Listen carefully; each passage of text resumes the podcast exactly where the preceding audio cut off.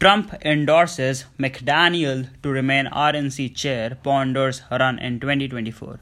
US President Donald Trump on Wednesday endorsed Republican National Committee Chair Ronna McDaniel to stay in her position in what one source said could be a prelude to Trump's announcing plans to run for president in 2024.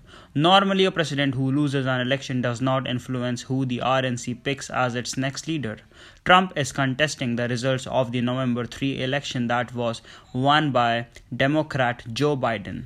I am pleased to announce that I have given my full support and endorsement to Ronna McDaniel to continue heading the Republican National Committee RNC with 72 million votes. We received more votes than any sitting president in US history, and we will win, Trump said in a tweet.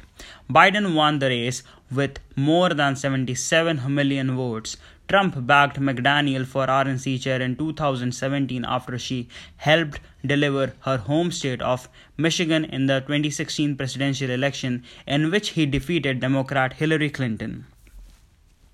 A source familiar with internal discussions said Trump was telling allies he planned to run for president in 2024 and could announce by the it by the end of the year. The US Constitution allows president to serve two four year terms and they do not have to be consecutive. A long list of Republicans are said to be considering a run for the 2024 presidential election including Trump's own vice president Mike Pence.